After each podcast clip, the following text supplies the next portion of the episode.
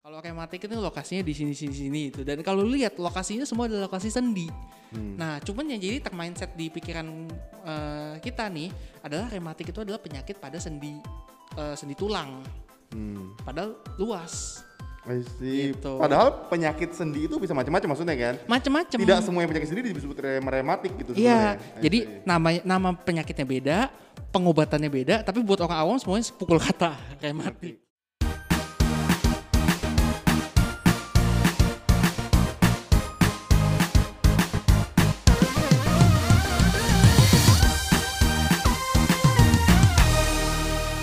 Yan, Hmm. hari ini gue pengen bahas khusus tentang topik mitos. Topik mitos. Iya. Milih salah satu dong, topik apa mitos? Mitos, mitos. Ah. Oke.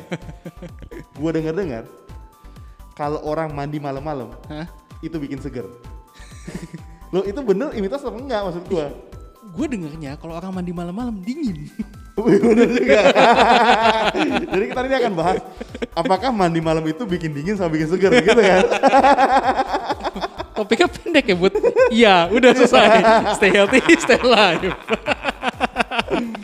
Yan kita tahu bahwa banyak banget orang yang bilang soal mandi malam itu bikin rematik. Hmm, gue setuju. Banyak banget haters nih untuk mandi malam. Iya, orang nggak boleh, apalagi mandi malam pakai air dingin. Hmm. Maksud gua, pokoknya udah mandi malam dilarang, pakai air dingin lagi.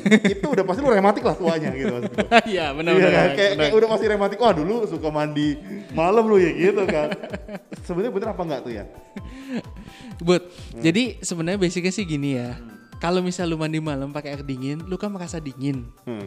Yang gue bilang gitu, mandi malam ya jadi dingin Jadi gitu. dingin, ya. Nah, itu aja efeknya. Jadi gak ada lain. Tapi dingin itu kan kadang-kadang bawa, bawa ini apa namanya bawa masalah. Nah, Misalnya kalau orang daya tahan tubuhnya lagi turun, begitu dia dingin, langsung dia merasa kayak gejala meriang. Flu, iya, iya, iya. seperti eh, apa simptom like influenza gitu. Hmm. Terus mungkin besokannya nanti memang karena kondisi tubuh dia turun juga, jadinya dia jadi pilek. hmm, hmm, hmm. Nah terus kalau misalnya pada orang tua nih yang kondisinya nggak kuat dari pilek berkembang jadi eh, apa namanya kadang paru-paru seperti pneumonia kayak gitu I see. gitu. Jadi memang benar mungkin kita masih agak sedikit berhati-hati tapi bukan pada mandi malamnya seperti yang lu bilang fokus kita tuh pada dinginnya. Kalau lu mandi malam pakai air hangat Ya nggak apa-apa ya nggak apa-apa karena nggak dingin kan gitu kan. Iya iya iya iya bener bener. bener.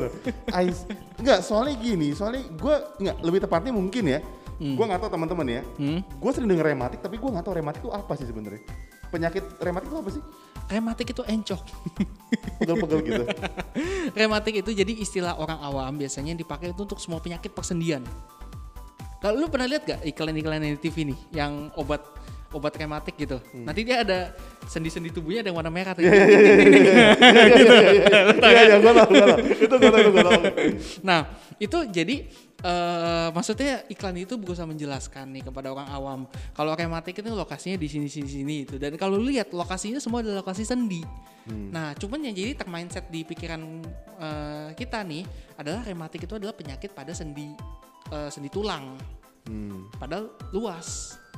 Gitu. Padahal penyakit sendi itu bisa macam-macam maksudnya kan? Macem-macem. Tidak semua yang penyakit sendi disebut rem- rematik gitu Iya, jadi nama nama penyakitnya beda, pengobatannya beda, tapi buat orang awam semuanya pukul kata rematik. Oh, enggak. Gitu. Soalnya pada kadang-kadang lu olahraga kebanyakan juga rematik kan? Karena sendinya kan pegel-pegel. Eh, Kakinya kan pegel-pegel habis olahraga. Itu malu aja kayaknya.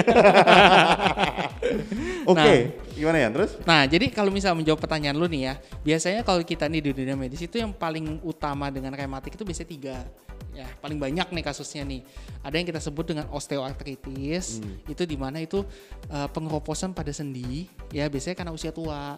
Jadi lu tahu kan sendi kita tuh ada kayak semacam oli. Hmm, Nah, kalau udah tua kan olinya berkurang tuh dan tulang kegesek-gesek-gesek terus. Jadi biasanya tuh dia jadi nyeri. Jadi ngilu. Jadi ngilu, kita sebut dia osteoartritis.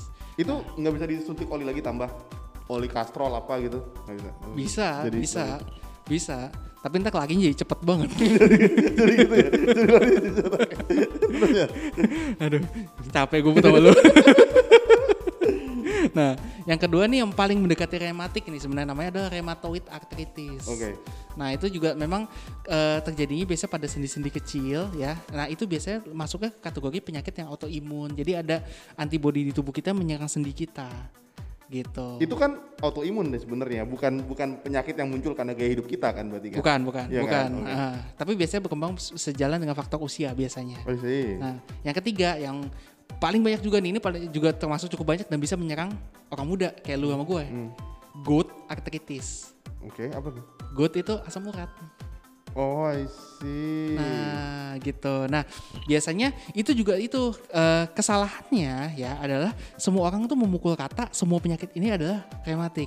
Semua penyakit ini karena apa sih biasanya penyebab rematik eh ini yang gue inget ya mitos-mitosnya ya yang gue inget adalah kalau lu kesleo kagak mau diurut tuanya lu bakal rematik. Nah, bener nggak? nah, dan sebenarnya salah satunya itu mandi malam yang nyebabin rematik. I see. Oke. Gitu. Jadi teman-teman bisa tahu ya maksudnya eh, gini, kadang-kadang gini. Gue tahu kendala kalian. Ngobrol sama orang tua tuh suka nggak enak karena kan kita lawan mereka jadi kayaknya berdosa banget gitu. Jadi maksudnya. guys, dia baru ngalamin langsung. langsung. jadi kan lo harus ngomongnya pelan-pelan karena kan gimana pun dia orang tua. Tapi maksud gue jadi kalian yang ngalamin nanti bisa tahu yang benar yang mana yang enggak yang mana gitu. Jangan sampai kalian jadi akhirnya merasa bersalah, merasa bener juga nih rematik gue dulu gara-gara ini. Bukan itu faktornya. Kalian mesti cek ke dokter rematik kalian tuh di bagian yang mana. Jangan-jangan bisa karena autoimun, Betul. bisa karena faktor lainnya gitu. Jadi jangan jangan melulu faktornya mandi malam. Ya tapi by the way ngomong soal mandi malam, ini sih ada yang nanya sebenarnya banyak yang bilang kalau lu abis olahraga Hmm? langsung mandi malam nih ya dingin, lu bisa meninggal setengah jantung gitu. Gua nggak tahu itu benar apa enggak. Iya. Jadi itu bisa nyebabin beban jantung. Sebenarnya sih kaitannya gini, Bud. Sama aja kayak olah, lu olahraga kagak ada pendinginan. Hmm. Nah, tahu-tahu langsung dihajar sama air dingin misalnya mandi. Nah, itu bisa nyebabin eh, gangguan pada pembuluh darah lo. Khawatirnya buat orang yang kalau misal orang sehat nih nggak masalah. Kayak kita nih anak muda nih, jantung kita masih kuat, adaptasinya masih bagus. Tapi kalau buat orang yang udah tua, di mana pembuluh darahnya udah kaku, yang jantungnya juga mungkin udah ada sumbatannya, udah lemah, nah itu bahaya Hmm. gitu makanya disarankan kalau memang lu mau mandi setelah olahraga olahraganya ya lu lakukan pendinginan dulu pendinginan sendiri itu kan butuh waktu sekitar 20-30 menit ya nah setelah itu baru lu mandi I see. Jadi sebetulnya Gitu. iya karena yang tadi alasannya. Nah, ada faktor tambahan Ada faktor juga tambahan. Jadi bukan bukan serta merta penyebab kematian di kamar mandi tuh karena abis olahraga lu mandi gitu kan. Bisa aja lu kepleset jatuh kan kita nggak tahu maksudnya. Kan pembunuh terbesar itu ceritanya karena lu- Hoax. hoax itu karena lu olahraga mandi nih. Akhirnya lu meninggal. Tapi bukan itu faktornya banyak faktornya. Jadi Hmm. apalagi ya mitos apa yang berkembang di masyarakat yang sangat-sangat salah gitu sebenarnya soal mandi malam. apa ya Hmm, mandi malam nyebabin paru-paru basah ya I- itu itu juga banyak orang yang iya bener juga ya enggak logikanya begini logikanya begini Eh, yang gue denger ya kan lu habis olahraga nih hmm. kan pori-pori lu apa mem- membesar gitu ya. Hmm. kayak keringetan gitu. Nah ketika lu mandi air itu masuk ke pori-pori lu. Nah itu ke dalam darah lu sehingga masuk ke paru-paru lu. Itu sih yang gue denger sebenarnya. Logikanya lumayan masuk sih buat gue lu, lu denger dari mana sih buat kayaknya aneh banget ya gue denger ya. Jangan-jangan lu kebanyakan nonton X-Men kali? M- mungkin. Ya Nggak, karena gue gue baru denger sampai teorinya sampai segitunya gitu maksud gue teorinya kayak yakin banget ya sebenarnya. Olahraga, pori-pori membesar, kemudian air masuk. Berarti sebenarnya nggak cuma mandian. Abis olahraga juga nggak boleh cuci tangan. Kan masuk juga lewat tangan sebenarnya. Gimana ya, gimana ya? Aduh kacau. Nah jadi nih gue mau meluruskan dulu nih teori lu lah gitu ya. Nah misalnya kita habis- buka, buka olahraga, oke lah pori-pori kita kebuka gitu. Tapi misalnya pun nih ada air yang masuk itu kan tubuh kita sendiri ada bariernya, ada pelindungnya gitu. Jadi nggak serta merta air yang disiram ke kita langsung menyerap masuk. Oke. itu nggak perlu pori-pori kita membesar. Pori-pori kecil aja air bisa masuk kan kalau misalnya nggak ada bariernya, nggak ada pelindungnya. Iya kan? Yang ada begitu misalnya nih eh gue masuk gitu mandi jebak-jebak. Pas gue keluar gue udah kayak kucing yang gede-gede. Karena air nyerap air gitu kan. Terus gue kelepek kelepek kelepek kelepek keluar semua airnya kan gitu.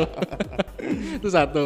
Nah terus yang kedua misalnya nih paru eh, katakanlah misalnya yang lu bilang air menyerap itu bikin paku-paku basah ya.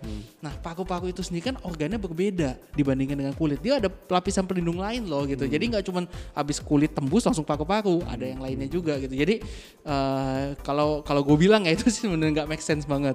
Cuman tadi waktu itu gue udah jelasin nih kalau misalnya mandi di malam itu kan bikin dingin ya. Buat daya orang orang yang daya tahan tubuhnya lagi turun macam yang paling kita khawatirin sebenarnya orang tua sih Orang orang tua tua, dan ya. anak-anak kecil ya.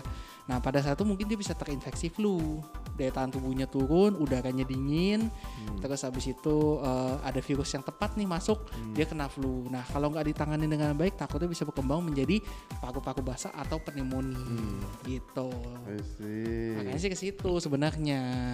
Jadi teman-teman, kalau kalian dengar sebuah isu gitu ya, coba di, di boleh di DM sama kita logis apa enggak? Karena banyak banget mitos-mitos yang nggak logis. Yang gue denger ini banyak lah mitos nggak logis. Ini gue harus bawa lagi sama lu, karena ini di luar topik ini mandi mandi malam. Hmm. Topik soal anak di bedong misalnya, kaki mesti diikat biar lurus. Gitu. Itu semua orang bilang sampai gitu, gue sampai merasa sampai waktu gue konsultasi sama suster, kasihan amat mami anaknya diikat kakinya, kan dia kasihan. Emang kasihan ya sebetulnya. Jadi teman-teman banyak mitos-mitos yang memang tidak logis beredar di sekitar kita gitu. Ini saatnya kita, kenapa gue sama Adrian sering banget bahas topik mitos supaya berita hoax itu putus di kita. Betul, betul banget. Dan jangan sampai bisa diterusin ke generasi kita Iya, selanjutnya. benar, benar. Gitu. Coba kalau misal gue ada di sana gitu, gue akan bilang, tante, kalau sampai diikat kakinya, entah anaknya kayak gini lagi. loh." gue gak expect kayak gitu sebenarnya. Asik. Berarti dulu gue diikat kali. Mungkin gak cuma kaki, kepalanya juga kali. Jadi darahnya agak kurang tuh kalau kepala gue. Sih gitu. Jadi buat teman-teman yang penasaran kita tuh selalu bikin konten dan kita upload setiap hari Kamis dan kalian bisa denger di podcast kita udah bikin banyak banget episode kita udah season 3 ya sekarang season 4 gitu. Empat. Empat. Jadi eh, kalian bisa bisa search topik mana yang sesuai sama yang kalian mau cari tahu gitu. Bisa aja mitos-mitos yang kalian penasaran tuh ada di topik kita. Iya, dan mitos dari yang paling gak masuk akal sekalipun akan kita bongkar nantinya. Dan juga jangan lupa setiap Senin kita akan upload ulang IG live kita bareng para narasumber kita. Kalian juga bisa cek di weekend kita, kita selalu bikin IG live biasa weekend kita. Kalau dari gue sih itu aja. Dari lo? Oke lah, gue udah capek sama lu. Udah capek ya? Oke. Jadi sampai situ aja. Sampai jumpa di episode berikutnya. Stay healthy. Stay live. Bye-bye.